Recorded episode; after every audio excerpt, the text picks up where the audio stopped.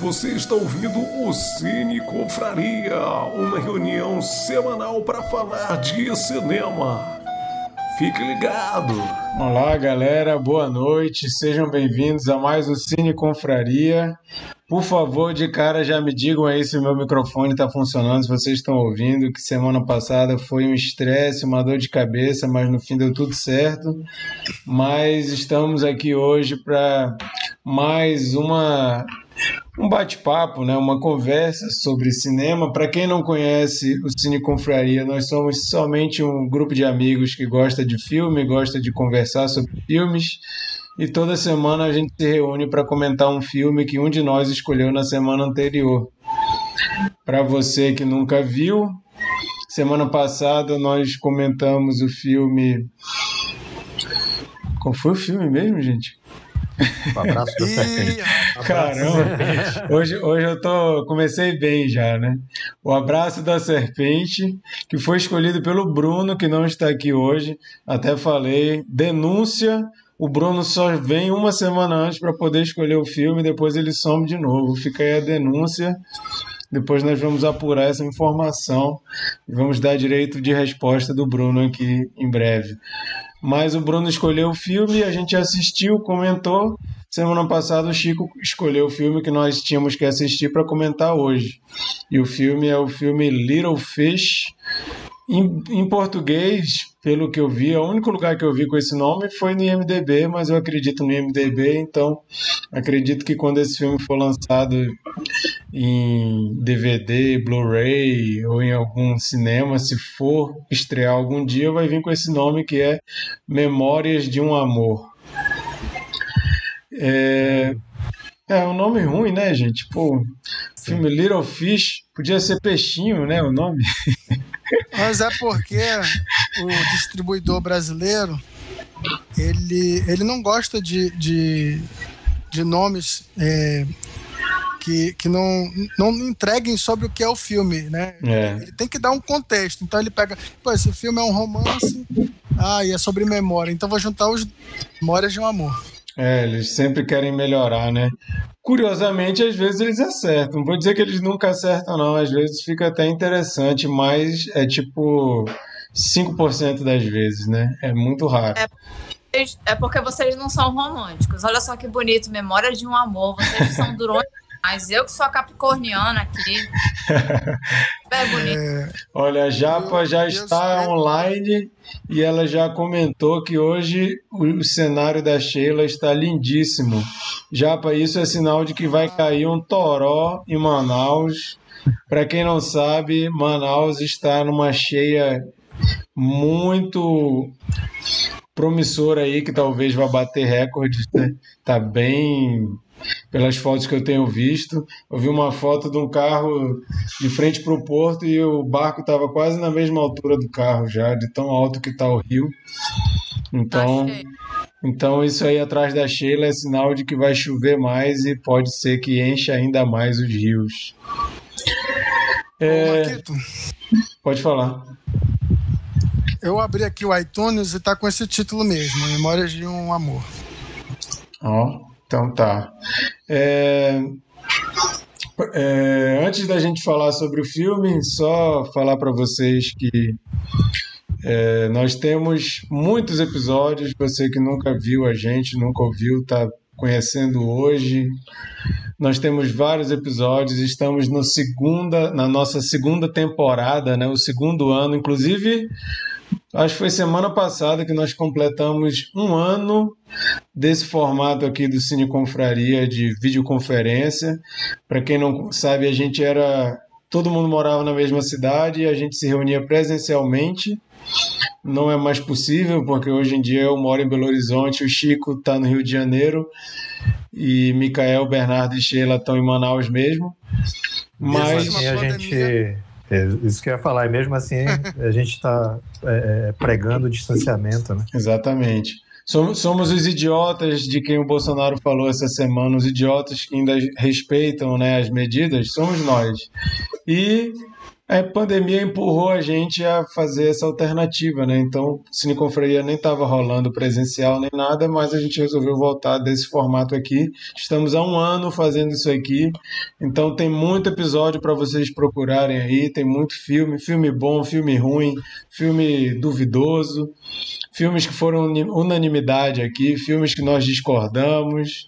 Tem muita coisa aí para vocês verem. Recomendo vocês darem uma procurada aí, ou como podcast ou no YouTube mesmo. Procurem a gente. É... Mas então, gente, o filme que a gente vai comentar hoje é esse filme chamado Little Fish, ou Memórias de um Amor. E é um filme que, apesar de ter sido feito antes da pandemia, ele foi lançado durante a pandemia do novo coronavírus e ele é sobre uma pandemia. Então, foi uma coincidência aí, o, quando o filme estava concluído, ainda não se falava em pandemia de coronavírus. É, coincidências à parte, o filme é sobre, não é sobre Covid-19, é sobre uma doença que vai se alastrando e as pessoas vão perdendo a memória. Tipo um Alzheimer da vida, só que para alguns é assim, não tapa, a pessoa perde a memória, não sabe mais nem quem ela é, e outros vai sendo gradativo a degradação da, da memória, né? E o filme foca num casal. Uma coisa interessante já de cara comentando é a edição do filme, né? A montagem ela não é linear, a gente vai tendo pedaços da história. Eu acho isso interessante porque vai prendendo a gente a querer ver o que, como que foi, mas como que eles se conheceram, como que, como assim eles já são casados. É, porque parece um encontro, do nada eles já são casados. Então a gente vai pegando assim os pedaços e vai montando na nossa cabeça qual que foi a, a ordem das coisas, né? E é um filme. Será que é um filme romântico? É um filme de casal, né? Vamos, e apesar desse nome, Memórias de um Amor, será que é um filme romântico? Vamos ver o que, que a gente. A conclusão que a gente chega aqui, né? Como o Chico foi quem escolheu o filme, ele é o último a, a dar o, o aval, a, a opinião dele. Então, vamos lá. Sheila Benjamin, fala um pouco pra gente aí. Vamos ver se a tua internet vai ajudar. Vamos aproveitar que ela já tá aí, ó, na bala. Vamos falar rápido. Mentira, eu vou tentar falar bem. É, aproveitando que ela tá ok. Chico, você, você tocou na ferida do meu coração, Chico. Isso não se faz. É engraçado que eu fiquei um pouco distanciada desse fato se tratar de uma pandemia mundial, né? Porque o livro, o filme, o livro já, o filme traz uma identificação muito grande. A gente está passando por, por isso. Não está passando no, no, nível que o filme mostra, aquele caos social, né? Porque imagina um piloto de avião que esquece como piloto avião, o avião caiu.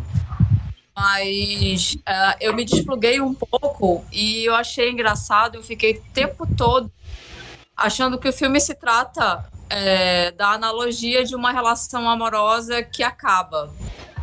Porque é, tem até uma música, eu não lembro de quem é a música, que traduzindo para o português é Agora você é só alguém que eu costumava conhecer. Que uma relação no fim é uma relação cheia de memórias, geralmente de um, mais de uma das partes do que da outra e memórias que se perdem e memórias que perdem sentido geralmente para uma das partes assim a pessoa até ainda tem a memória mas ela não tem a afetividade. Então o medo dela é, é claro que um dos medos dela é perder é que ele perca a memória da relação dos dois. Mas é um medo de perder a memória e o amor né? Que ela se torne uma estranha para ele. E acho que toda relação amorosa que acaba, geralmente para uma das partes, você deixa de ser aquilo que você era. As memórias perdem a afetividade. O primeiro beijo não tem, não tem o romantismo do primeiro beijo. Então, eu acho que toda relação quando acaba, para as duas partes ou uma, as memórias mudam. Então eu fiquei o tempo todo pensando numa analogia para o fim de uma relação, quando vocês são dois estranhos cheios de memória. E aí, muito obrigada, Chico. Todo mundo sabe que eu sou uma pessoa de coração partido ainda. Tadã. E aí, lá fui lançada nas minhas emoções. Obrigada, tá, Chico? Eu e Bernardo, semana passada, Vê? Foi semana passada? A gente fez aquele enterro de memórias. Ah, foi. então, vocês não sabem, eu e o Bernardo fomos pro estacionamento onde, onde a área do café já tinha fechado o café. Ele, a gente pegou o maçarico do café e foi queimar alguns itens lá do lado de fora. Me forçou, me forçou não, eu topei. Sim, a Sheila mexeu na bolsa dela e encontrou os negócios de mem umas, umas memórias aí que ela não queria se desfazer. Aí eu falei, Sheila, vamos tacar fogo nisso agora. A Entreguei o foi... maçarico na mão dela, ela que tacou fogo. Nossa, eu tanto queimar aqueles negócios que eu tava. E o Bernardo ficou me assistindo. Depois ele entrou pro café, eu fiquei chutando o negócio queimando. E o pior, que um dos itens não queimou direito. O item ficou sobrevivendo uma semana. Eu chegava para trabalhar, passava. Oi, isso, isso aí é roteiro de filme de terror. Aí tu abriu a gaveta, tava intacto lá, né? Não, aí o Bernardo, o nosso amigo, ir lá buscar o resto do item e jogar fora, porque eu tava passando por aquilo. Então, é, esse filme isso, sabe? Assim, tirando a história como ela é contada, né? O fato da, da pandemia, do, do esquecimento, me lembrou muito isso. Quando uma relação termina e as memórias deixam de fazer sentido, principalmente para uma parte. Eu fiz essa analogia. Então, para mim, doeu no fundo do meu coração, mas enfim, é isso aí. Vida que segue. Obrigada, Chico. Uma coisa que eu achei interessante, eu vi uma entrevista desse, desse diretor e ele falou que ele sempre foi muito intrigado pela memória, né? A, a, memória mesmo, a nossa relação com a nossa memória.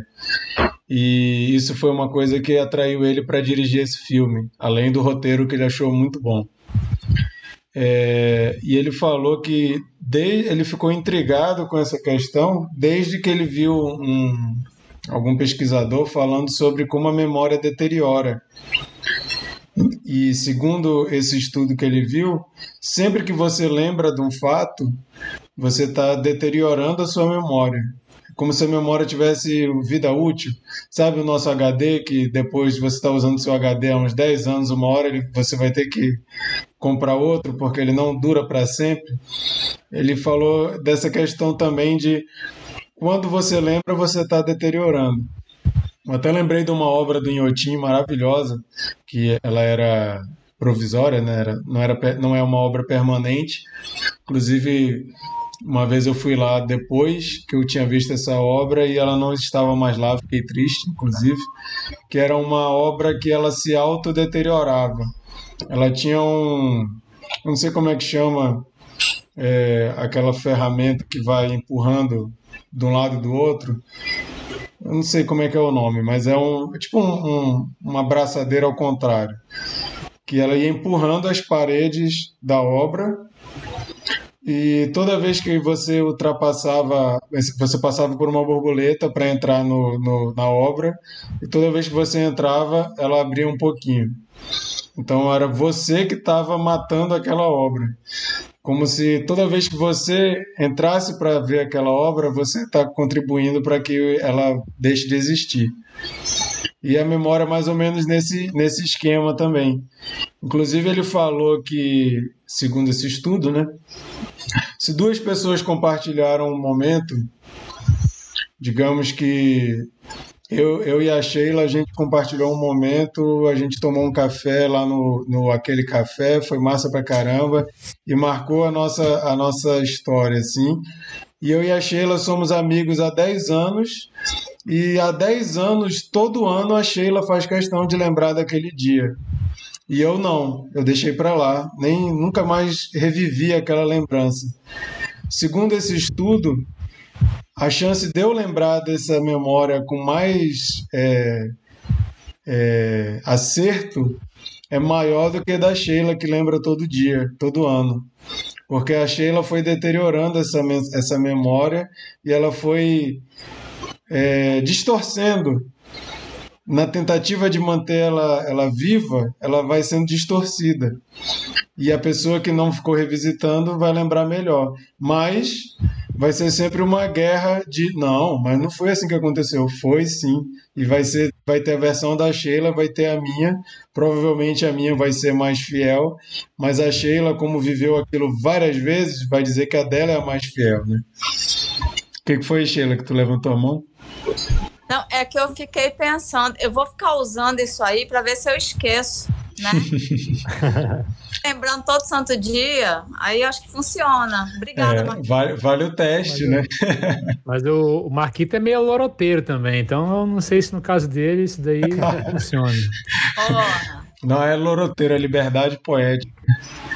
Mas, mas é interessante isso, né? Porque ah, sempre que a gente tá pensa. Tá falando, esse estudo está falando é o que tu lembra que tu lê. é uma, uma Não, isso, isso eu li hoje, então tá fresquinho aqui. Eu acho, eu acho que tá fiel. Mas eu posso estar parafraseando demais aqui, né? Mas é o seguinte, é, essa coisa é interessante porque quando a gente tem famílias, por exemplo, que todo mundo viveu a mesma, a mesma história, sempre tem alguém que lembra diferente, né? Dificilmente todo mundo lembra da história da mesma forma. Um vai ter detalhes que os outros não vão ter, e um vai ter um detalhe que eu vou duvidar. Não, isso aí tu tá inventando, isso aí não teve não. O cara vai dizer teve, e eu vou dizer que não. Então a memória é um troço engraçado, né, da gente pensar. E esse filme mexe com isso, e eu achei genial o momento que ela começa a esquecer também e começa a mudar como as coisas aconteceram. Tipo, o primeiro beijo foi ele que deu. Não, foi ela que deu e não ele. Ela que deu. A parede não era igual. As situações começam a mudar. O, o, os, os bonecos que vão caindo de paraquedas deixa de ser vermelho, o paraquedas agora é amarelo. Então essas coisas eu achei muito legal porque confiar só na memória é uma coisa que é perigoso, né? Não vai ser fiel. A gente não tem como ter certeza das coisas que aconteceram. Micael, fala aí um pouco. Você tem que confiar no sentimento, Marquinhos. é, né? É uma. Micael, vai lá. Bom, bom é. A gente estava conversando sobre o título do filme, né?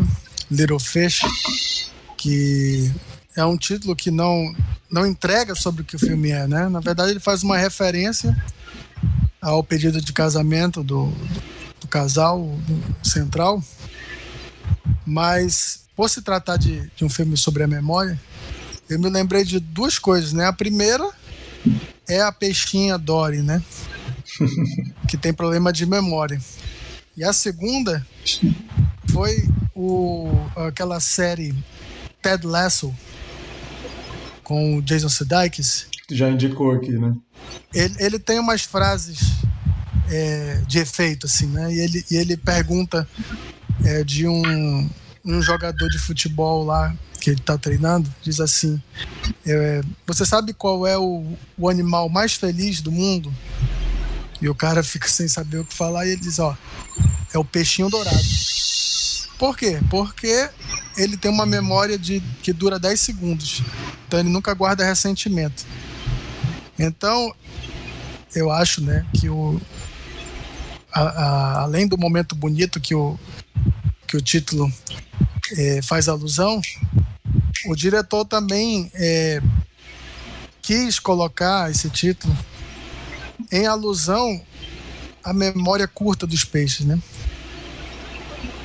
É, eu gostei muito do filme, principalmente é, da montagem. Alguns podem dizer o ritmo é lento.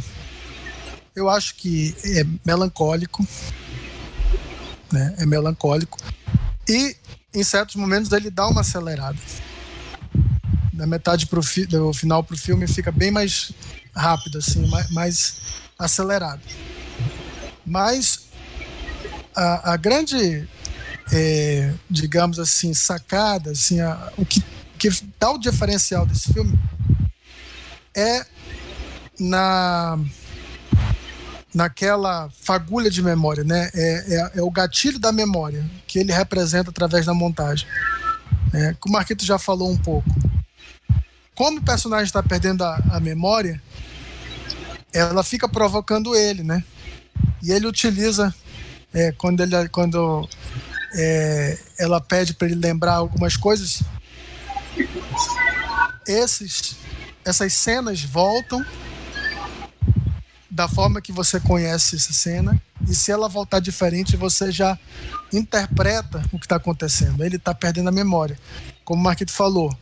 Existem detalhes da cena que você começa a prestar atenção, porque ele vai repetir a cena. E se tiver um detalhe diferente, já é sintoma, porque a, a doença provoca a perda da memória, né? Então ele já vai ser ele tentando preencher as lacunas, né? É...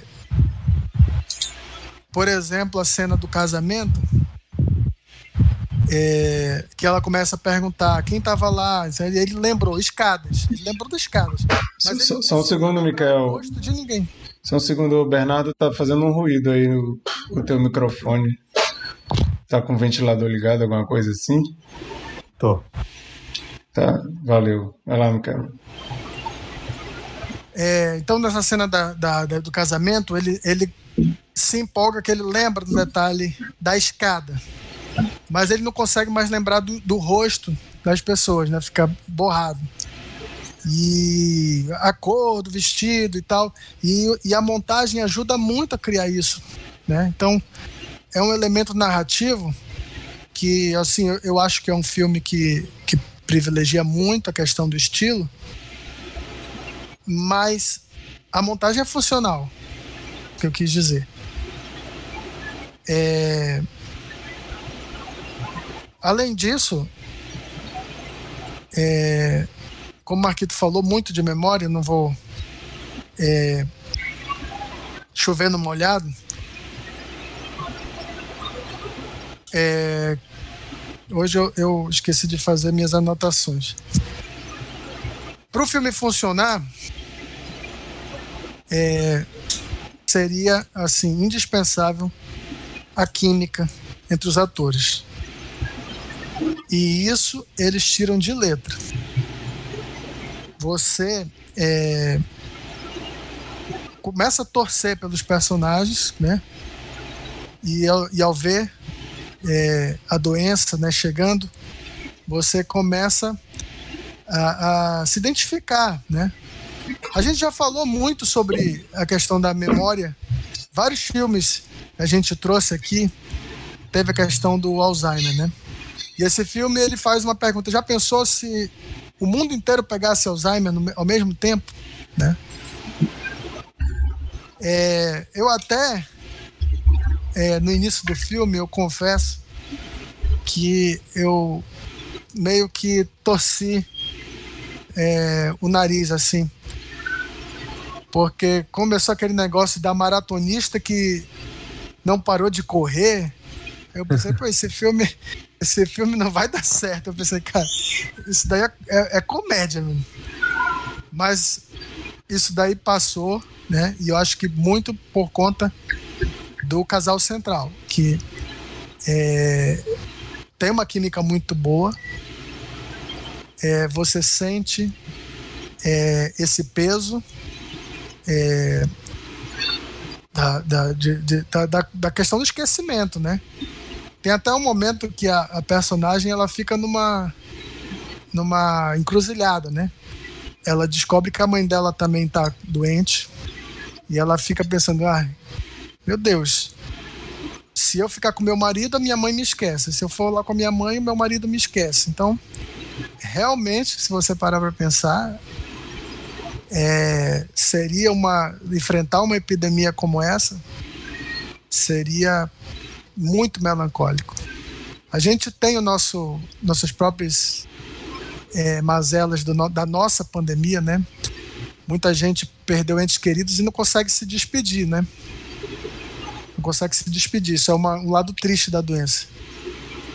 Mas, igualmente, seria triste ter a pessoa do lado e ver o apagamento é, da sua própria história com ela acontecendo é, gradualmente, né? É, o, assim, o, o único ponto que eu vou tirar a minha estrelinha desse filme. Não sei se o Bernardo vai concordar comigo, porque o Bernardo ele é criterioso. Mas é a questão da, da narração. O filme eu, traz. Eu ia, eu ia perguntar isso do Bernardo, que ele sempre fala que ele não gosta de narração, eu ia cutucar ele. É, o, filme traz uma narração que é da personagem, a Emma, e tem uma justificativa para isso. Ela está enfrentando uma, uma pandemia que causa esquecimento e ela vai começar a fazer um diário. Ó, tudo bem. Porém, se vai fazer uma narração num filme desse, eu acho que deveria ou poderia ser muito mais é, ousado. Poderia apostar no narrador não confiável, que é sempre um, um recurso que eu acho muito legal. Mas foi uma narração meio quadradinha. Então, assim, vai, vai ser o único ponto que eu vou criticar aqui. Quero também agora elogiar é, é, o diretor, né? Não só tudo que eu falei. E vou discordar um pouco da Sheila. Minha visão sobre o filme foi um pouco diferente do dela. Eu acho que o mote do filme, não sei se vocês vão concordar comigo, é que o amor sempre encontra um jeito. E aí eu vou ter que tocar no final. É... Amigo, Lógico. machuca, tu quer dizer que não foi amor? o amor. ai, ai. Prótese sente, Mikael. Tu tem que ter dó de mim, assim não dá. Não, é respeitosamente. Deixa eu, eu explicar. Discorda é, respeitosamente. É, discordando respeitosamente, Sheila, eu, eu, eu acho que achei o filme muito lindo até por conta desse final. Talvez se não tivesse final, poderia até concordar contigo, mas o que, que acontece? Eu vou ter que trazer spoilers agora para quem não assistiu o filme. Fica, fica o aviso. É, eles vão viajar e durante um passeio ele esquece dela. Né? E, e aí vem aquela frase que fica se repetindo em várias partes da narração. No dia que eu conheci você, eu estava triste. Não sei qual o motivo. Só me lembro que, eu, que essa tristeza passou quando eu te vi. E aí o que acontece? Ela esquece dele também. Aqui a gente vai ter que concordar que é um artifício do roteiro de conveniência, porque ele tinha avisado antes, lógico, que em algumas pessoas a perda de memória é mais é, rápida. Porém, a gente acaba tendo que levantar uma, uma conveniência, assim, aceitar uma conveniência muito grande de que em poucos segundos ela também esqueceu dele. Porém, eu vou perdoar o roteirista que fez isso, porque ele traz uma, uma questão cíclica para o filme que me lembra muito, inclusive, Brilho Eterno de uma Mente Sem Lembranças. Eu acho que todo mundo lembrou desse filme, porque traz também a questão da perda da memória e do amor. A única diferença é que lá é a perda proposital. Mas lá naquele filme, tanto quanto nele quanto nesse, existe a questão de que o amor sempre encontra um jeito. Né? E mesmo sem lembrar um do outro, eles vão se apaixonar de novo. E aí é, é a beleza da, da questão cíclica que eu tô falando. Então... Só, só é, sugerir aí que tu faça uma pausa, porque tu tá falando há 10 minutos, tu já tirou o que todo mundo poderia falar também, ó. Tu, tu comentou ah, tudo. Desculpa, desculpa, desculpa, mas é a única coisa que eu tinha para falar. Mas só para então é, fechar, eu acho o filme é uma pequena gema daqueles filmes que pouca gente vai ver, pouca gente vai conhecer. Então nós estamos aqui fazendo o trabalho para divulgar, pelo menos nossos ouvintes vão ouvir falar sobre esse filme. Não ajuda o fato de que ele não está em nenhum desses streamings grandes, né? Mas estamos aqui então para fazer o trabalho de você, ouvinte, é, descobrir essa pequena gema, essa pequena pérola que é um pequeno grande filme. É, isso, isso eu acho legal porque eu, eu, pelo menos, adoro ver filmes independentes que estão fora aí dos grandes circuitos, né? E o Cine Confraria nos proporciona isso. A gente já viu vários filmes que estão até sendo pouco comentados, né? E pouca gente falando, pouco ênfase no filme, e a gente acaba assistindo aqui por causa da indicação da, da, dos confrades. E é bom, né, quando vem uma grata surpresa assim. É, só queria. Essa questão que o Mikael falou, concordo muito da química do casal. E eu li que a atriz disse que eles ficaram amigos no início, assim, na primeira semana de filmagem, eles ficaram super amigos. E ela disse que isso ajudou muito. Inclusive, aquela, tem uma cena que eu ri de verdade, assim, quando eles estão no carro viajando e a menina diz que a pior coisa é quando ele canta no karaokê, o pior momento. E ele começa a cantar e ela fica, não, meu Deus, que coisa horrível e tal. Diz que aquilo ali foi até no improviso, nem tava aquilo no script. Então, o, o, a química entre eles, que fluiu de uma amizade, assim, contou demais, né, pro filme. Funcionou muito. E uma coisa que eu acho legal pontuar também é que a, a atriz. Fala o nome dela aí, gente, que eu não anotei. Olivia gente... Cook. Olivia Cook, para não ficar só falando aqui a atriz, a atriz. A Olivia Cook, ela é produtora desse filme também. E é legal você ver filmes independentes com atrizes que não são assim tão renomadas já tendo a, a possibilidade de produzir um filme e, e, até foi interessante que ela disse que foi a primeira vez que ela pôde usar o sotaque dela porque ela é britânica e o filme é, a, o roteiro não era para uma britânica, mas ela falou: eu estou produzindo, eu posso dizer que o, o sotaque vai ser britânico e eu vou pedir para o roteirista para transformar ela numa britânica. Então ela tinha esse poder de não ter que mudar o sotaque dela para fazer o filme, como outros filmes que ela já fez, O Som do Silêncio, por exemplo, que a gente já comentou aqui. Ela não tem esse sotaque inglês, né? E no, nesse filme ela tem, e é uma coisa que foi possível porque ela produz o filme. É, uma coisa que eu achei muito legal da discordância do, Bern, do Mikael e da Sheila é que eu acho legal quando o filme tem múltiplas interpretações, né? Às vezes elas são até totalmente contrastantes, como é o caso do, da Árvore da Vida, que eu vejo cristão dizer que vê cristianismo ali e ateu dizendo que vê ateísmo ali. Então é muito doido quando o filme consegue duas pessoas verem duas coisas totalmente diferentes. Então eu achei isso, isso, isso massa. Uma coisa que eu queria Sheila, falar. Sheila. A Sheila pediu para falar? O amor sempre ah, tá. encontra um jeito, Sheila. não, não vai deixar a menina deprimida aqui, pô. Mas uma coisa também que eu queria falar da, da, da minha interpretação, que talvez aí seja uma terceira, diferente do Mikael e da Sheila, eu, eu, lembrei muito, sabe do que? Vocês, não sei a Sheila, mas os outros todos eu sei que assistiu Lost, a história do Desmond. Que ele fala que a menina é a constante dele. E ele fala sempre nesse ponto. Nós temos que ter uma. Alguém, todo mundo tem uma constante que é. E eu vejo muito assim, né? Como uma pessoa que te ajuda a ancorar.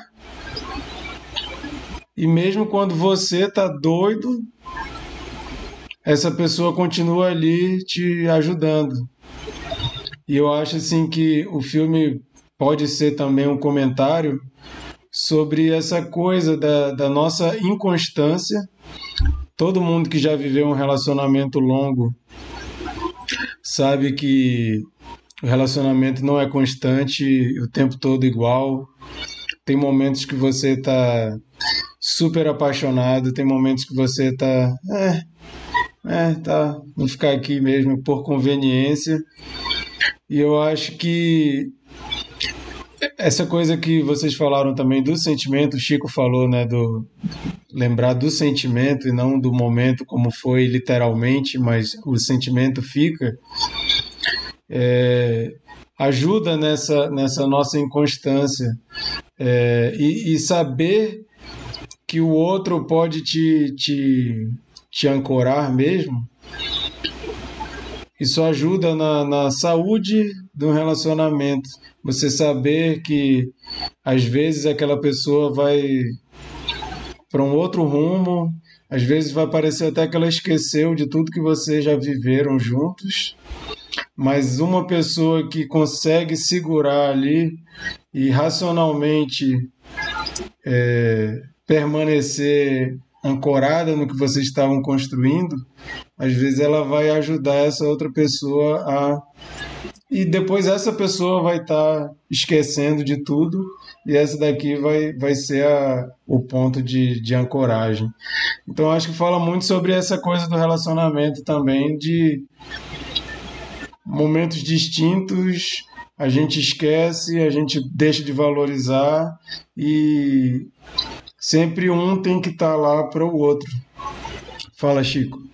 É porque, Marquito, amar não é só olhar um nos olhos do outro, mas também na mesma direção. Entendeu? Lindo. O episódio tá muito Leu, Meu Deus do céu. é... Pô, eu ia falar alguma coisa depois desse comentário, eu esqueci. Ó, oh, inclusive, falando em relacionamento longo, patrão fez aniversário de casamento. Parabéns, Marquinhos. Obrigado. É, Valeu. Parabéns. Todo emocionadinho. é, mas é, é essa coisa, né? Da, eu acho que o, o, o filme usa da alegoria né, da pandemia e tudo mais, mas pelo menos todo mundo aqui pode concordar que ele é sobre um relacionamento, né? Seja qual for a abordagem, se é de que o amor sempre dá um jeito, que a coisa é cíclica e que é, é assim, a gente desvia do caminho e depois aquilo ali vai voltar e vai começar tudo de novo, você reencontra, ou seja, no sentido das, das memórias mesmo, que a Sheila falou, é, é, um, é um, uma reflexão sobre relacionamento. Mas, Bernardo, fala aí um pouco, por favor. Vocês já falaram tudo, pô. tô, brincando. É, eu concordo com vários pontos de vistas aí que vocês já, já, já disseram. O filme, de fato, me lembrou muito Brilho Eterno. Mas apesar de, de, de muitas semelhanças, né? É um, é um filme que ele tem um enredo original, assim. Ele não, ele não, não fica parecendo que foi sugado dali. É, e de fato, acho que a, a, a, o forte do filme, o que, o, que, o que faz o filme se tornar tão interessante, tão legal, é a dinâmica ali entre os dois, né? Os protagonistas. O casal é, é, é, é muito bom ali, né? A interação entre eles. E aí eu lembrei da, da Olivia Cook, né? Eu acho que eu, eu, a primeira vez que eu vi ela foi no, em Bates Motel. Que nem que é, é Emma também. Hã? O personagem dela também é Emma no Bates Motel. É mesmo? Não lembro.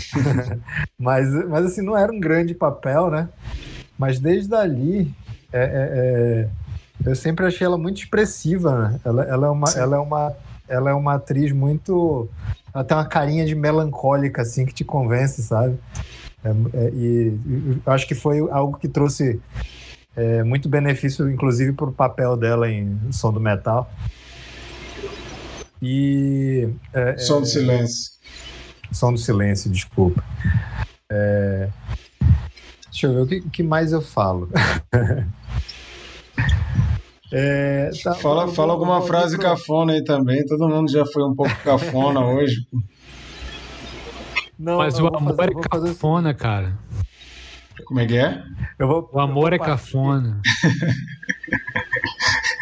Eu vou partir ali pro, pro final, só para comentar umas coisinhas. É, assim, eu não, eu não achei o final tão surpreendente. Eu achei que, eu achei que, que, que ele. e dá para tu pescar que aquilo vai acontecer, que existe aquele. Pescar, né? Little. Fish, pescar, É, fica aí o trocadilho. Mas ele é um final muito eficaz, né? Ele é muito, ele é muito legal. E, e assim, eu, eu fiquei. eu- é, é, além da- das teorias aí que, que vocês é, é, comentaram, tem uma outra que ficou na minha cabeça. É, o filme ele, ele fala ele fala sobre memória e ele tem essa esse, essa coisa não linear e eu fiquei pensando se em alguns momentos não pode ter sido dois relacionamentos diferentes com as duas pessoas, sabe? Porque assim, em um momento do filme, ela fala, ela, ela comenta com ele quando diretamente para ele, né? Ah, quando, quando eu te conheci, eu estava triste, eu não, eu não lembro por quê. E isso é algo que acontece no final, sabe? Eu fiquei pensando se já não, se não existem dois momentos diferentes ali, na verdade, dois relacionamentos diferentes com, com eles dois, sabe?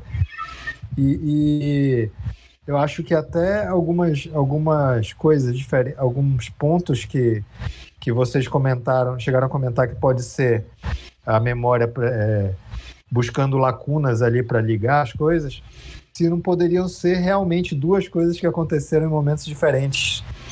Sabe, eu acho que tem essa questão de, da- da- das lacunas, sim, principalmente naquela parte do casamento, que eles comentam é, algumas coisas, mas é, eu fiquei pensando se em alguns momentos não são coisas as duas, tanto a, a- a que a gente acha que é verdade e a outra que a gente acha que são essas lacunas, é, são coisas que aconteceram.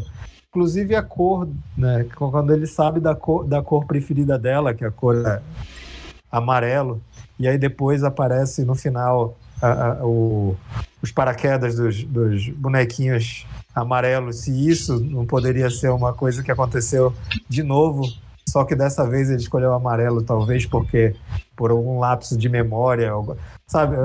Pode ser uma, uma teoria meio maluca da minha cabeça, mas é algo que ficou passando aqui.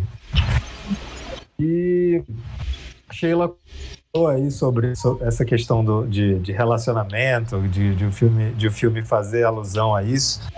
Não sei se eu, se eu concordo exatamente, mas, eu, mas é, tem, tem, tem alguns pontos que eu acho que faz, faz bastante sentido. É, e uma coisa que eu fiquei pensando foi que, assim, maior do que o medo de esquecer, né? É o medo de ser esquecido, né? Eu acho que, eu acho que, que o filme mostra muito isso, assim, sabe? Tá rolando aquela, aquela situação toda, a pandemia e tudo, e a gente vê que as pessoas sentem mais medo de, de das outras pessoas perderem a memória do que delas elas próprias perderem, né? E isso é um pensamento bem narcisista, assim, né? Mas eu acredito que, que, de fato, todo mundo aqui já pensou isso, sobre isso alguma vez, seja com, em relação a algum amigo ou, ou algum relacionamento que já teve. É, sobre, sabe, a pessoa não, não, não, não levar mais em consideração aquilo que, que vocês viveram, ou, ou, sabe, não, não ter a mesma consideração que você tem por ela, sabe? Isso, isso foi, foi algo que passou na minha cabeça. Que tem muita relação que quando termina, as pessoas perguntam inconformes, não é possível que você esqueceu os nossos momentos. Uhum. E eu lembrei muito também, agora que você, você falou, de uma letra de uma música da Clarice Falcão com Silva. Os dois estão falando da mesma história de amor, só que os dois lembram de coisas diferentes. Uhum. É, eles falam juntos, só que são dias diferentes, cores diferentes, coisas diferentes. É muito interessante. Legal. Parece filme. Chama Mas, eu, me, Ou Ah, cortou o nome. Como é o nome? eu me lembro. Clarice Falcão e Silva. mas, então, eu gostei bastante do filme. Eu acho que o Chico aí está se redimindo. Os- as- suas últimas escolhas foram muito boas, Chico. Parabéns. O cara ficou estigmatizado só porque ele escolheu o Ano e tá- Apocalipse. A gente tá quase. Não, eu não, o Marquito que escolheu, só pra ficar claro. Se alguém ainda tem essa dúvida, Ai, ai. escolheu foi o O Marquito. cara escolheu fake news realmente com E- modo de vida. Eu- Ah, sobre, sobre o. Eu preciso contar para nossa audiência que ele tá com tanto medo dessa história da Ana e Apocalipse que ele não botou o filme de cara. Ele botou uma enquete no nosso grupo, botou três filmes, a gente votou, deu empate e ele foi encurralado a decidir o filme. Olha só. Ai, ai. Não, eu só queria E- ver se a gente tava pensando igual e tal. A gente empatou de propósito, inclusive. A gente É. combinou, Chico. Papo. Mas então, vocês falaram sobre o narrador, né? Cara, não me incomodou muito dessa vez, sabia? Eu pensei nisso também, mas teve uma outra coisa que não, não, chega a ser um incômodo, mas eu acho que é, foi algo que poderia ter algo que tinha muito potencial e que poderia ser mais aproveitado e não foi no filme, que é o drama do casal amigo deles. Eu acho aquele, aque- eu achei aquela a, história deles super interessante, muito boa. E, e, assim, não, não- tem, tem muito filme que não consegue a, é, é, é, profundidade em, em atores, em, em personagens coadjuvantes, assim, sabe? Que só, só estão ali mesmo para fazer a trama rodar, mas não tem tanta profundidade. Cara, eu não é o senti- caso desse filme. Eu senti muita é, empatia com aquele cara, assim. Ele tentando tocar a música que ele queria gravar antes de esquecer, né? E ele não Sim, conseguindo, cara. Aquilo foi, foi me dando uma agonia, cara. Me dando uma agonia. E o legal é que ele- O legal é que ele tatua, né? Ele tatua Aham. a tablatura. Aí depois eu, eu ri muito daquela cena da tatuagem, que ele fica olhando a tatuagem da menina na banheira e, ah, você gostou? Aí ela começa a rir, ele olha, eu não acredito, ele tem uma igual. Eu ri pra caramba essa cena. Muito boa. Muito boa. Pois é, cara, mas eu acho que ali aquela aquela trama, aquilo que acontece ali é, com, com os amigos, eu- eu achei sensacional a história que, que daria para qualquer história também, sabe? E, e talvez eles poderiam ter explorado melhor aquele drama que parecia que, que, que tinha muito ali para mostrar e eles não, não se aprofundaram tanto. É, mas, cara, eu curti muito o filme, de verdade. Eu quero dizer que a internet do Bernardo hoje fez estágio com a da Sheila. Tá dando umas travadinhas aí, mas, mas tá dando para entender. Hoje a internet da Sheila tava melhor que a do Bernardo. Dica-se de passagem. Não pode falar, né, que dá azar. Só, só mais um detalhe antes de passar pro Chico falar. Eu, eu vou falar boa noite. Ah, Pode falar aí. O diretor falou que um dos, uma das palavras-chave para esse filme, que inclusive foi o que ele chamou a atenção dele quando ele leu o roteiro, é conexões. Ele falou que o filme é muito sobre conexões. Eu acho que tem tudo a ver com o relacionamento entre o casal, entre o casal de amigos aí que o Bernardo falou, essa questão da conexão, né? E como esquecer parece que corta né, essa conexão. A memória como um fio ali condutor. E, e também ninguém falou ainda sobre, então jogar para o Chico comentar se ele achou isso uma coisa interessante ou não, mas o, o uso recorrente de fotografias no filme eu achei muito interessante. O fato do, do cara ser viciado em fotografia desde antes, né, de começar a perder a memória. Vai lá, Chico. Além do boa noite, fala mais alguma coisa aí. Só fala fala uma, uma frase bem bonita. Eu queria, né, primeiro falar que tá todo mundo merecendo uma agulhada aí no cérebro, principalmente o Marquito, porque ele não se lembrou que a gente tinha que se apresentar. Esse é o primeiro episódio que ninguém se apresentou. É verdade. Mas foi de propósito, foi de propósito, porque lápis de memória. Exatamente. Mikael captou. Aham, sei. Sei, sei. Tá. Não, então, o filme é, é- Gostei bastante. Eu assisti com a Lari e a Lari me atentou assim para algumas frases assim do filme bem impactantes que depois eu fiquei pensando bastante. Né? Uma delas foi que ela que quando a Emma fala, né, narrando que quando o seu o desastre é igual de todo mundo, né? Todo mundo tá tendo o mesmo desastre, como é que você vai sofrer, né? E isso eu fiquei pensativo, tipo, caramba, é, é, é, é muito assim. O que acon- acontece numa pandemia, né? Que é o que tá acontecendo atualmente, assim.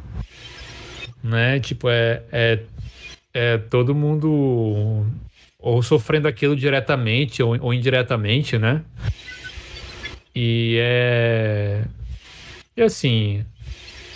Até no filme mesmo mostra o, ze- o como é que eu vou dizer o, resultado desse, desse sofrimento e, e como as pessoas vão reagir, né? Por exemplo, é ne- nesse caos que acaba acontecendo, as pessoas acabam até perdendo a razão, né? Tipo, por exemplo, na, naquela hora que que as pessoas querem invadir o lugar porque saiu uma notícia dizendo que aquele tratamento funcionava, né? Isso me lembrou aí do aqui, nos tempos atuais o caso da cloroquina, Mas a cloroquina desse filme é muito dolorida, né, cara? É. Agulhada no é, céu da da, boca. da ivermectina que as pessoas, né, principalmente os, os apoiadores do, do presidente aí levavam a, a- ao pé da letra, assim, não ao pé da letra, mas tipo acreditavam, né? Co- Como tá falando de. Como tá falando de um, de um método mais dolorido, a gente pode fazer o paralelo com o jato de ozônio, né? No reto. Não recomendo, eu fiz e não foi legal. Como assim? Não quer compartilhar essa intimidade, não, Marquito. Vai lá, Chico. Não, não, pois é. E, e assim, eu, eu vi até amigos do Facebook é, escrevendo assim: eu, fulano de tal, declaro que sei o que, vou tomar ivermectina. Sabe? Eu- eu- Era um texto que corria aí entre os apoiadores que eu falava: caralho, essa galera vai ter vergonha daqui a pouco, né? Ou vai deixar sem comentar nada. Nem fui ver, nem voltei ao perfil dessas pessoas, fiquei com vontade de voltar, mas não voltei. Pra ver se ainda continua esse texto aí ou se eles apagaram, né? Acho que tem apagado, não sei. Acho que a maioria E- continua. Talvez. Mas era um texto que rolava, não sei se vocês viram, mas rolava entre os apoiadores dizendo: Eu, fulano de tal, declaro que sou a favor de usar ivermectina, que se eu, se eu adoecer, vou usar, não sei o quê. Blá. Tinha um, um papo assim, ok. E olha o gato aí. É, não disse qual. É, que dizia que. Não, e eu tive. Melhor, eu não, né? Pra não ficar muito íntimo, um amigo meu, de. que ele não tem muito cabelo, ele foi num, num, num gastro, né? Porque ele tá com um problema, ele tá com um incômodo assim no abdômen. E o gastro chegou e falou: Olha, eu vou te passar um vermífugo pra você tomar. Aí qual é o vermífugo? Anitta. Pra quem não, não se lembra, talvez não acompanhou, a Anitta foi o primeiro remédio, assim, que na época o nosso ministro da tecnologia lá, o, o ex-astronauta, Marcos Ponte. falou, tinha- falou que não, porque tem um remédio aí que a gente tá vendo, um vermífugo, que é anti-Covid. Era o Anitta. E a Anitta até. Depois eu fui pesquisar e tal, porque o Anitta Prepara, era, né? era um- o Anitta, o Prepara, era um remédio muito comum das pessoas tomarem para verme. E, tipo, como vocês imaginam, né? Rolou uma falta de Anitta por causa dessa história. E tipo, e hoje em dia o Anitta, para você comprar o Anitta mesmo, você precisa de uma receita médica. Eu recebi uma receita médica para poder comprar. Mas tipo, se você for comprar o genérico, meio que você não precisa. Tipo, sei lá, eu achei estranho isso. Sabe? É o reflexo aí das fake news e né? Das mentiradas aí que tá rolando. Enfim, e outra frase eu espero que esse, esse meu amigo melhore, né? Desse incômodo. Também, fiquei preocupado agora. Mas acho que não é nada grave. Ele me falou que não é nada grave. Força pro meu amigo, esse, esse amigo Chico aí, que também se chama Chico, coincidentemente. É Força. É Fish o nome dele, o nome dele é Fish. mas, mas Fish, Fish tem ômega 3, pô, não tem problema nenhum, não. É, pois é. Enfim, e outra frase também que me marcou bastante nesse filme foi quando ela fala, né, como construir um futuro se você tem que reconstruir o passado. Né? Essa frase foi pesado. Reconstruir o passado continuamente, né? É. Ainda mais assim que esse mesmo amigo, o Fischel, ele tá voltou a fazer terapia, então acho que tem muito a ver isso de você reconstruir o passado não no sentido de você se lembrar, mas de tentar entender o que você está passando atualmente, né? Tentar descobrir o que faz você tomar certas decisões hoje que não são boas para você, né? Ou que você se auto-sabota e tal, né? Então, eu vi muito essa frase por esse lado. Hashtag façam terapia. É, isso aí. O Ficho apoia. Massa. Como é que é? Oi? Diz pro teu amigo que terapia é massa. Sim, sim. É... E, e como já foi falado aí, né? A, a dinâmica, o. A dinâmica não, é o. Como é que chama? Química. Química. A química entre os dois atores são muito, é, é muito boa mesmo, né? Tanto que, caramba, aquela parte que eles, que eles vão tentar, né, fazer o procedimento, cara, eu fiquei numa agonia, eu fiquei assim, um nervoso. Ah, também. Sabe? E foi um pouco frustrante, né, ver que não funcionou, né? Eu achei massa não ter funcionado. Não, assim, pro filme foi, com certeza. Mas é um pouco frustrante, né? Assim, eu fiquei frustrado eu pensei... por eu fiquei frustrado por causa do meu engajamento com a história. Né? Uhum. Eu, pensei que ele, eu pensei que ele ia recuperar a memória dele e em seguida ele ia esquecer. É. E também, como o Mikael falou, né? Eu acho que esse final ele, ele dá um tom meio de esperança pro filme Agridoce, justamente por colocar essa dúvida, tipo, ah, então será que esse caso de amor deles é uma parada cíclica? É uma coisa que, sabe? Que aconteça o que acontecer, eles sempre tentam ficar juntos e tal. Achei bem bonito. Isso é essa visão de filme, né? E acho que é isso.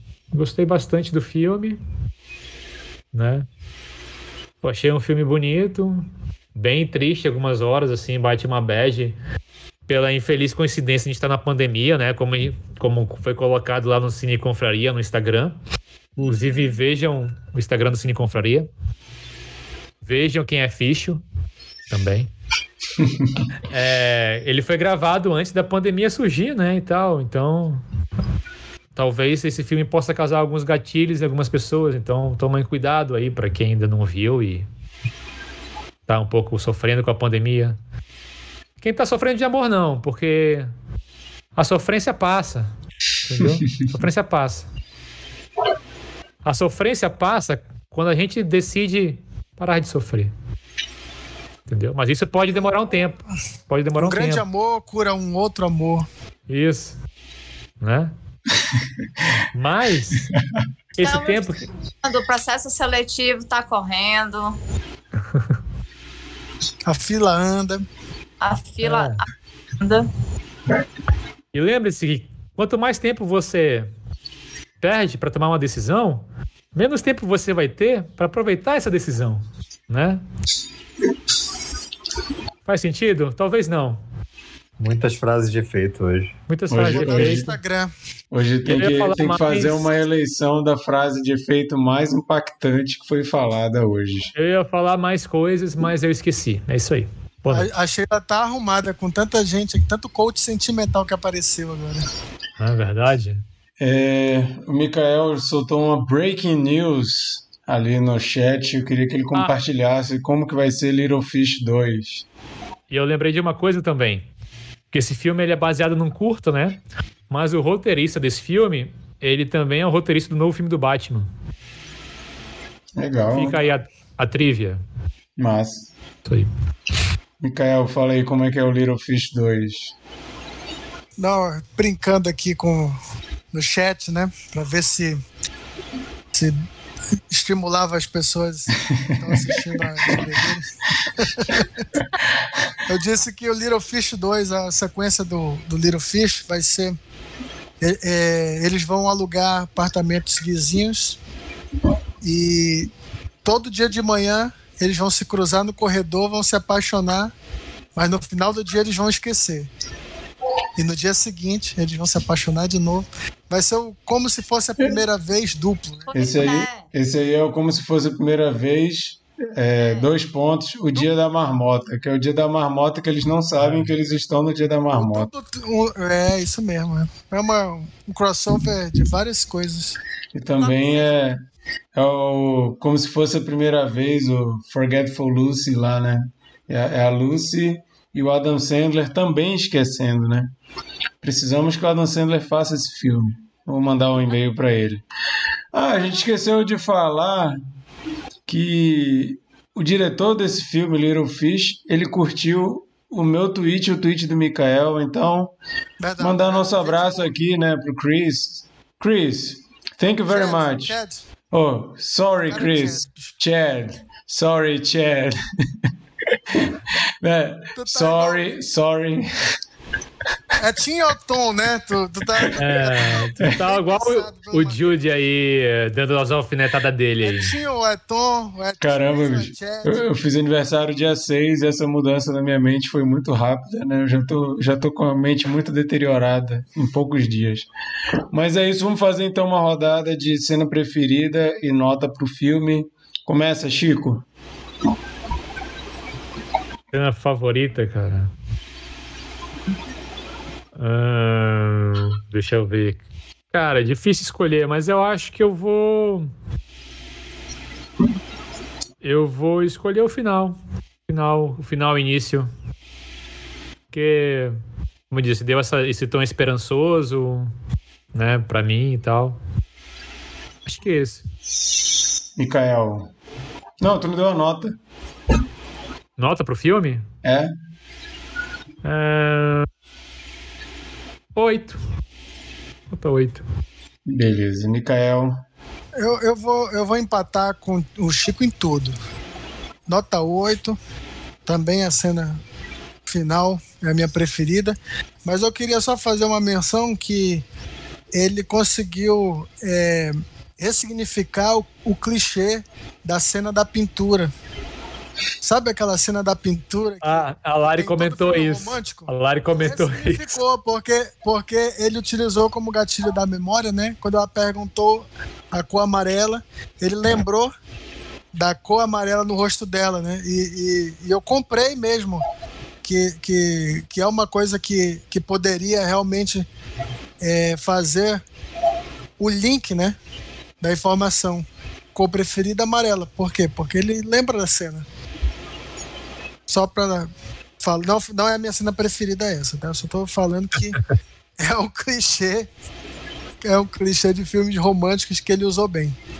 E minha cena preferida, então, fica igual a do Chico. Massa. Eu dei nota 7 pro filme, mas eu dou nota 7 para filmes que eu gosto, tá? Antes que vocês fiquem, meu Deus, o Marquito é um monstro. Muitos filmes que eu gosto eu dou nota 7, então nota Valeu, 7 Chris, para então. mim. Chris? Valeu, Chris. Valeu, Chris. Thank you, thank you Chris. É, mas Sorry, Chris. Uma nota 7 para mim é uma nota boa. Eu dei nota 7. E a minha cena preferida é quando ela tá tentando fazer ele lembrar das coisas, ele fica voltando Tipo, nosso primeiro beijo, aí ele fala, aí tá errado. Aí ele fala de novo, aí já aparece mais um elemento. E vai, essa brincadeira com os elementos que vão surgindo porque ele não lembrava, eu achei que foi muito eficiente, gostei muito dessa cena. Sheila. Sheila que discordou do Mikael da cena da pintura, ela fez uma cara que deu demonstrou que ela acha essa cena uma merda. Vai lá, Sheila. Não, Ou que ela a acha, Sheila- ou que ela acha essencial essa cena hoje. num filme. Olha, Ou é um gatilho. eu ia falar que a cena da pintura é descartável porque é cafona também. Aí eu me lembrei que toda relação tem essa cena da pintura, né? Todo mundo pinta o apartamento, porra do apartamento junto também. Pintei, aí veio o gatilho, o inferno. Insuportável esse episódio.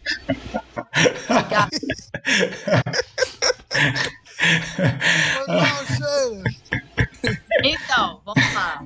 Minha cena favorita é a cena que eles estão lembrando do casamento, né? Que é, tem uma intervenção ali, deixa de ser uma memória, e a memória. No próprio casamento ele narra. Eles, eles- a conversa se dá na cena do casamento, e é um mix. E minha nota é. Eu vou empatar contigo, viu, Mikael? Minha nota é 8, querido. E outra coisa. Apesar é, da Sheila ter odiado o episódio de hoje, ela gostou do filme. eu gostei, é porque vocês foram foda hoje. Não, ela, ela não gostou, foi da nossa companhia falando coisa. Só isso. Tá, um- eu acabei, eu esqueci de comentar. Esse filme me lembrou também Blue Valentine, porque também é um filme de memórias e uma narrativa assíncrona, né? É uma outra dinâmica, E mas triste, tam- né? E é um também, e também o filme Perfect Sense, não sei quantos já viram.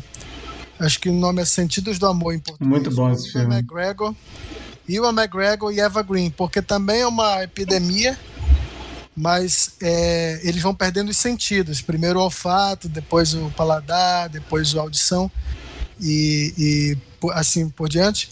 Mas ele, assim, em tom é muito parecido, melancólico e, e também é, é, assim, é um romance, né? Me lembrou muito. Terminou, Sheila?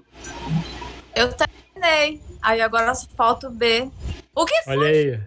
Não deu problema no áudio, até Calma, dica. calma. Programa. Vai lá, Bernardo. Cara, esse filme ele tem várias cenas interessantes, né? Ele tem, mas eu, eu acho que uma coisa legal são alguns detalhezinhos, umas coisas sutis. Aí tem uma que ficou na minha cabeça que eu achei interessante, é que ele sempre, quando ele se refere ao ex-namorado dela, ele erra o nome, né? Ele fala Tom e aí ela corrige Tim. E aí quando ele tá tentando lembrar, ele chama ele de Tim. Aí ela fala Tom. Aí ele, mas não era Tim. Aí ela, mas você sempre chamou de Tom. Isso é eu, engraçado. achei, eu, achei, eu achei legal esse diálogo. E anota. Minha nota é 8. Ou, ou seja, Marquito Marquito Bernardo. Eu sou o Bernardo hoje, cara. Que isso, a Sheila ficou a nervosa, caiu. caiu tudo ali, ó. Eu queria dizer que eu tô tentando lembrar o filme que o Bernardo deu seis pra entender esse oito de hoje. Ô, o filme que o Bernardo deu seis, eu acho que foi uns três filmes atrás aí. Foi Atlantique, eu acho. Atlantique, É, foi. Acho que foi, acho que foi. É, verdade. É, Bom, gente, então essa foi a nossa conversa sobre o filme Little Fish. Vocês viram que nós gostamos. Toda vez que o filme é sobre relacionamento, dá um- uma confusão aqui. Só vocês verem o episódio do 500 Dias com ela, que o filme, o episódio durou pra caramba, porque todo mundo discordava de todo mundo, mas foi um episódio muito legal. Então, é, sempre que a gente for falar de algum filme que conta sobre relacionamentos, principalmente relacionamentos que não dão certo, vocês podem esperar que vai dar, vai dar tilt aqui na, na conversa. Ou deram certo enquanto duraram, né? Também é uma outra maneira de ver as coisas. Verdade. Olha, o- esse filme deu certo. Deu certo. O filme deu Concordo. certo? Não, o filme deu O certo. relacionamento do filme. É, depende, né? Tem Quanto durou, né? na, na interpretação da Sheila, não. Então fica aí aberto o final que pode ser interpretado de algumas formas. Vamos então para a nossa rodada da semana de dicas. Toda semana a gente reúne aqui algumas dicas para você que procura o que, que eu vou ver, o que, que eu vou ouvir, o que, que eu vou ler. A gente tenta trazer aqui algumas sugestões de coisas que a gente viu recentemente ou não, para ajudar você nesse momento, aquele momento que a gente senta na frente da TV e pensa, e agora, o que, que eu vou fazer? Eu vou começar. A minha dica da semana é a segunda temporada de Death Love Robots, a série de animação de antologia da, da Netflix, que sempre são animações bem interessantes. Normalmente tem alguma coisa a ver com o mundo fantástico ou com questão de ficção científica. É um, é um universo que eu adoro consumo muita coisa nesse naipe. E essa série ela é muito interessante porque cada episódio é um estúdio de animação diferente, então a gente tem muita variedade, estilos diferentes, tons diferentes, algumas são engraçadas, outras são meio assustadoras, outras são até dramáticas. E eu estava animado para ver, como são episódios curtos, eu consegui ver tudo num dia só da a temporada. E, são só oito episódios. E assim, não, não me pegou tanto quanto a primeira temporada, que eu achei assim fenomenal e tem quase todos os episódios eu achei fantásticos. Esse é legal, mas para mim faltou um pouco mais de diversidade de estilos de animação e de temáticas. Mas eu gostei recomendo para quem gosta de animação.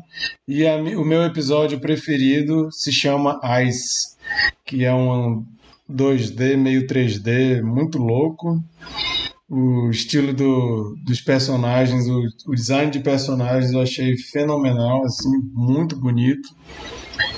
Lembra o, o. Eu não sei se é do mesmo estúdio, eu não pesquisei, mas lembra da primeira temporada, não sei quantos viram, mas aquele pintor que faz um pixel azul e ele começa a fazer umas pinturas no espaço e tal. Lembra um pouco aquele estilo, mas é outra pegada. Achei muito bom. Então fica aí Esse, minha dica. esse é aquele da baleia, né?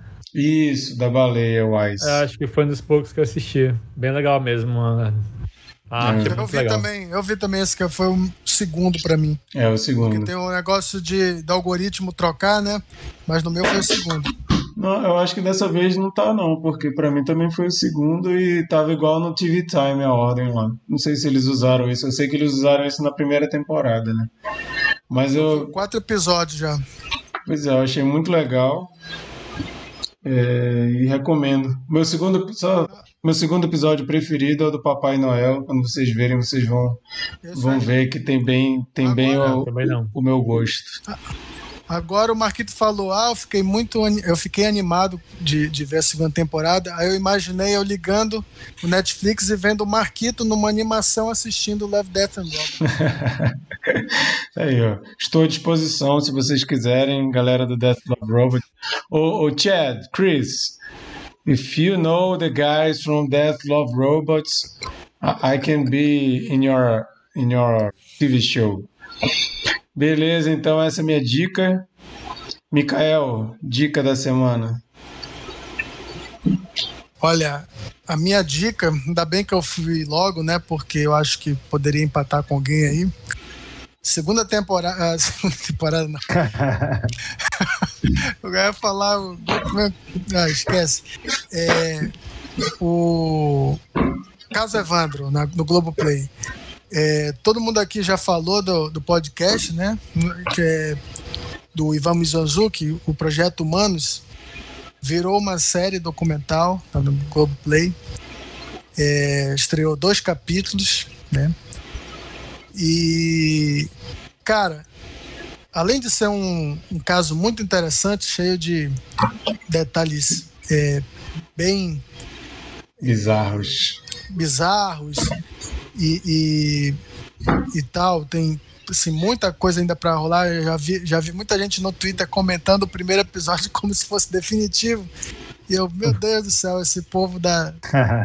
que, é, é, já tá é, cravando que. que e, e ainda não viram o resto, né? Tudo bem. A gente dá o desconto se a pessoa continuar assistindo. Vamos acompanhar os tweets dela. Mas o que eu gostei também é que é uma, uma experiência que complementa a, a, o, o podcast, sabe?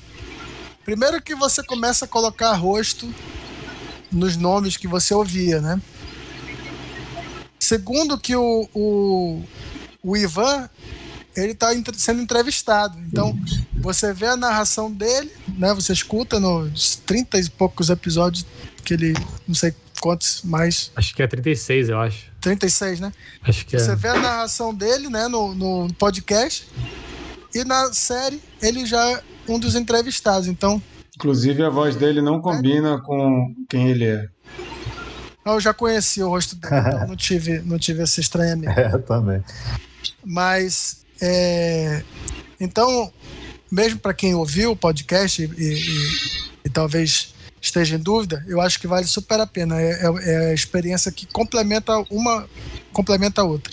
E como vai lançar o livro em junho, pode ser que já seja uma terceira experiência que, juntando as três, dê uma coisa bem legal. Para você virar um expert no caso Evandro, consome os três modos aí de, de mídia. Ou no final tu vai achar é. que o Ivan é o Evandro. Ivandro. Ivandro. Péssimo! Vai lá, Chico. É, a minha dica é um filme que eu vi na Amazon Prime que, infelizmente, a Amazon tem dessas, só tem dublado. Mas é um filme que eu achei bem legal, me surpreendeu, assim, não esperava muito. É um filme chamado Verão de 84. Summer, ah, Summer of sim. 84. É legal. Mas só dublado, é? Um, né? Só dublado. Porque é um filme é um... recente, né? É, é, é recentinho. É de, deixa eu ver aqui. Deve é ser 2020, de... 2019. 2018, 2018. Foi lançado em 2019 aqui no Brasil. Que é um filme um pouco, acho que ele foi um pouco nessa vibe meio Stranger Things, né? De crianças ali, pré-adolescentes, amigos, fazendo coisas juntos. E a história é que um, um deles, né, personagem principal, que é um pré-adolescente, ele começa a desconfiar que o vizinho dele é um serial killer. E a história do filme é sobre isso. E, e, o filme ele parece aquele tipo de filme que é de amadurecimento, né? Meio comédia, meio filmezinho da, sessão da tarde. Mas aí pro pra terceira parte do filme ele dá uma virada e eu achei o final assim até meio sinistro e tal. Eu gostei. Massa. Sheila. Cara, eu acho que se fizer um time-lapse dessa edição, vai ficar interessante. O céu mudou 100%, cara. As nuvens se deslocaram todas ao longo do. Verdade. Não choveu. Tá, cara, a minha dica é um livro dessa vez. Surpreendi, hein? Cedi o caso pra vocês. Mikael teve sorte. Não, se, eu, se, eu, fosse. Eu só tinha essa dica hoje. Se eu, se ah. eu, eu ia ter que, que aderir a de alguém. Eu fui brother. Então, eu li um livro, indicação de um amigo, do sócio do nosso empresário Bernardo, Bruno Dantas. É, chama as cinco pessoas que você encontra no céu. Eu não sei se algum de vocês já leu, se não, super indico. É uma história muito interessante de um senhorzinho, de um idoso, que por uma fatalidade morre. E aí ele passa por um. É, é uma. É uma ideia do que seja, do que acontece quando depois que você morre, né? Então, ele tem um encontro com cinco pessoas no céu uh, ah, para fazer com que ele entenda melhor a vida. E esses encontros são surpreendentes e a ideia principal do livro é mostrar como todos nós estamos interligados e que assim cafonamente falando, num episódio como esse, esse de hoje, que está muito cafona, nada acontece por acaso. O, o, livro quer dizer isso, mas é uma história super interessante, é uma narrativa diferente para falar disso. Eu super recomendo. Eu quase chorei, meus amigos sabem que quase chorar é uma emoção muito forte para mim. Que nem hoje que eu quase chorei. Olha, eu quero dizer que programa, estamos todos tá conectados tá... também faz menção a Lost. Já falamos Sim. da constante e agora estamos todos conectados. Lost está dominando esse programa aqui. Olha lá, Micael. Sheila, por favor. Sheila, faça o disclaimer, por favor, para dizer que o episódio está cafona. O filme não é cafona. Para o pessoal não pensar que. Oi. Não, não. O cachorro enlouqueceu, gente. O vizinho chegou e Tá falou. bom, deixa, deixa. Beleza. Bernardo, vai lá, Bernardo. É, acho muita sacanagem me colocarem por último, porque aí o Mikael sempre rouba minha. Não, você é bem-vindo a aderir Não, mas, dica. Mas tudo bem.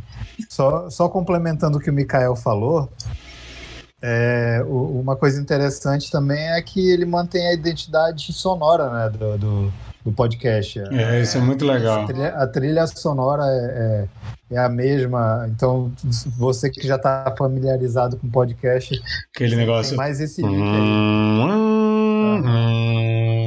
sim, sim. Gostou da sonoplastia? Isso, isso é, é, é, algo bem legal. É, e ó, como como o Mikael foi colocado na frente e pegou minha dica, eu vou ter que estar naquela posição novamente. Da né? antidica? De, de dar uma antidica.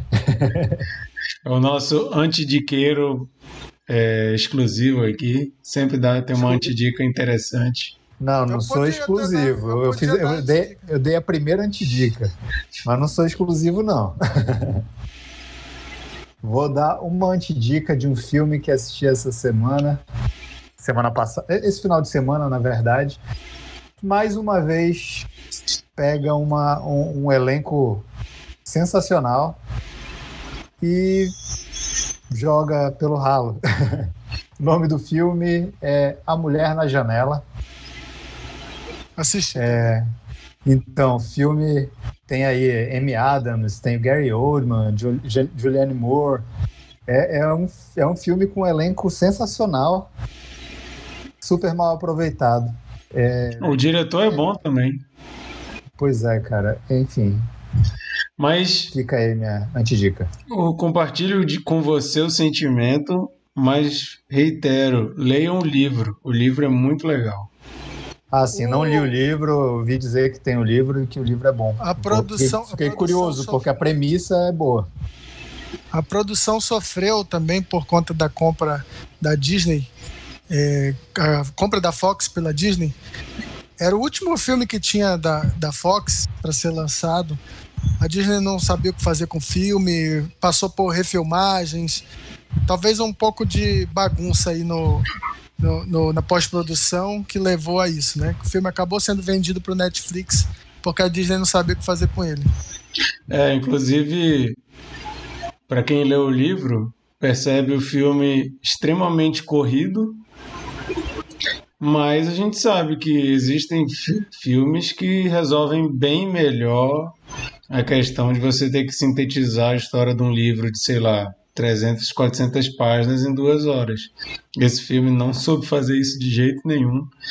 A gente. Eu não sei se o livro. Eu não sei se o livro é assim, mas é um pouco frustrante, porque eu, eu começo a ver o filme pensando que ele vai ser um, uma homenagem à janela indiscreta. Não, mas tem pouquíssimo isso. Mas o, fi, o livro explora muito mais o fato dela é, ser apaixonada pelo cinema clássico não só a janela indiscreta. Ela menciona. Cara, o filme todo ela fica falando de um monte de filme que ela fica assistindo. Tem a questão. Tem, tem, tem, a questão da, da fotografia que ela usa muito no livro, que também quase não existe no, no, no filme. Ela tem... não sabe usar câmera no filme. É, não. E assim, é, aquele papo de, de, de, de a, a atuação tá over the top, assim, exagerou demais. A Amy Adams Gary exagerou Oldman. pra caramba. Gary O Oldman, Gary um cara histérico, um negócio nada a ver. Tu fica assim, meu Deus, o que eles estão fazendo com essa história, gente? Pelo amor de Deus. Então, assim, como alguém que gosta do livro e odeia ser o cara que vem falar, gente, o livro é melhor, mas o livro é melhor. Muito melhor. Tu gosta de falar isso sim. Não, eu não gosto. Eu sempre vou, eu sempre vou no filme com uma esperança, não, vai ser legal. E, pô, Marquito, não é a primeira vez que você fala isso. Cara. não é, mas porque os caras estão errando, pô. Os caras estão errando. Isso, cara.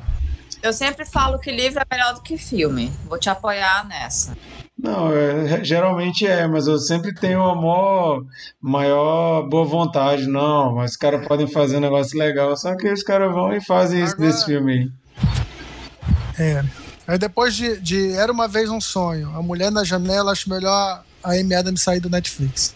Não, e Netflix tá, tá, tá fera também de pegar livros interessantes e estragar, né? Porque o, o Caixa de Pássaros lá é a mesma coisa. O livro é, o livro é legal pra caramba e aquele filme é muito ruim. Só que eu não sabia que tinham fãs esse filme.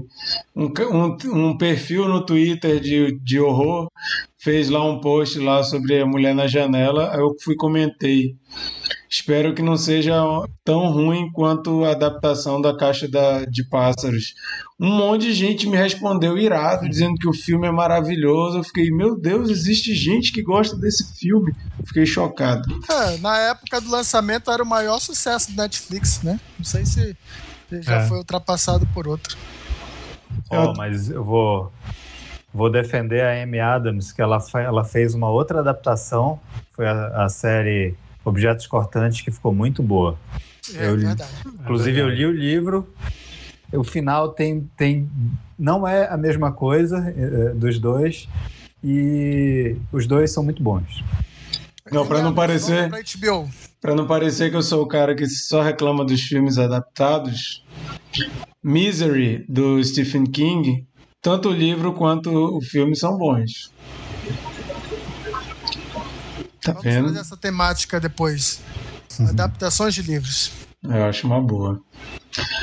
Bom, gente, então a gente vai para saber qual vai ser o filme escolhido para a semana que vem. Eu que sou o curador da semana. Eu já pensei que tu ia dizer que tu esqueceu. Não, não, não esqueci não. E para alegria de alguns e tristeza de outros, eu resolvi trazer um filme polêmico. Bad Milo 2. Não, Deus.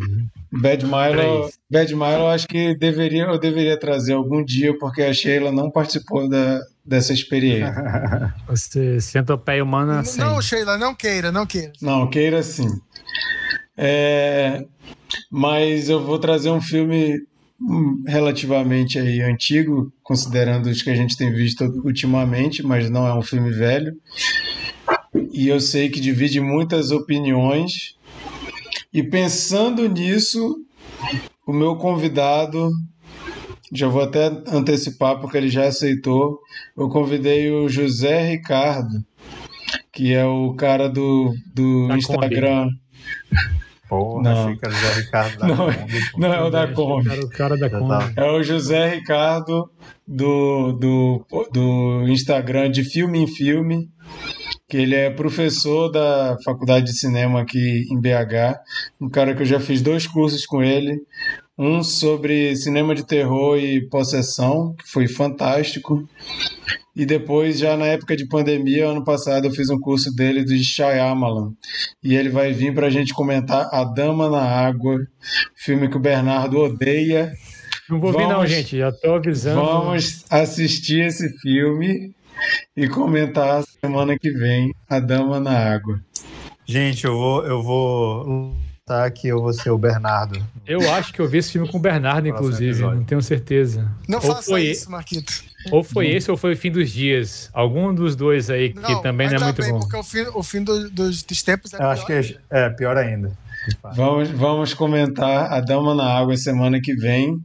Deixa eu já Marquito até. trouxe reforço pra defender o filme, porque ele sabe. a gente não gosta. Não sei, vamos ver, né? Se vai ser reforço ou não. Mas já vou contar para vocês aqui onde dá para ver o filme. Eu sei que tem para alugar. Não gastem dinheiro. Está para alugar na Apple TV, no Look, na Microsoft, mas está no Globoplay. Então, tá fácil de ver esse filme. Semana que vem estaremos juntos aqui, terça-feira, para comentar A Dama na Água de M. Night Shyamalan. Não tem pra onde correr. Eu, eu, Se eu sou vocês- velho, eu, eu não tenho Globoplay, eu não baixo mais filme, não vai dar pra eu assistir. Eu só assisto o que tem no streaming. Quem, quem vier, quem, quem não vier com esse tipo de atitude, vocês vão, vão, vão ter que, que arcar com as consequências. Eu venho, patrão. Ainda bem que o, o problema do gastro não é com o Chico, né? É com o amigo dele, porque ele não vai poder faltar. Verdade. Eu talvez seu amigo precise de uma ajuda, eu talvez vou dar esse suporte. Ele, ele tá numa cidade nova, não conhece muita gente, entendeu? Talvez ele precise. Não, o Brunão venha, hein? Bom, gente, é isso. Obrigado a todos que ouviram ao vivo, todos que vão ouvir depois como podcast ou no, no YouTube. É, procurem a gente no Instagram, Cine Confraria, vocês vão achar a gente lá. A gente sempre está falando coisas sobre o filme que a gente comenta, a gente coloca curiosidades, a gente avisa é, os filmes, o dia e outras coisas. É, também procurem nossos episódios anteriores como podcast ou no YouTube. E foi, Sheila. Agora sim eu posso agradecer a minha internet hoje, que foi um milagre. Ela não esqueceu de mim, né? Incrível, momento marcante. Obrigada, internet.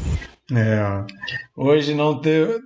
Semana passada a Sheila quase abandonou todos nós, disse que já não queria mais papo com Cine Confraria. Foi aquela coisa, e essa semana a internet dela resolveu dar uma colher de chá. Espero que mantenha aí essa, esse padrão aí nos próximos episódios. Mas é isso, gente. Obrigado. Boa noite para vocês. Boa tarde, bom dia. Não sei a hora que vocês vão ouvir isso depois.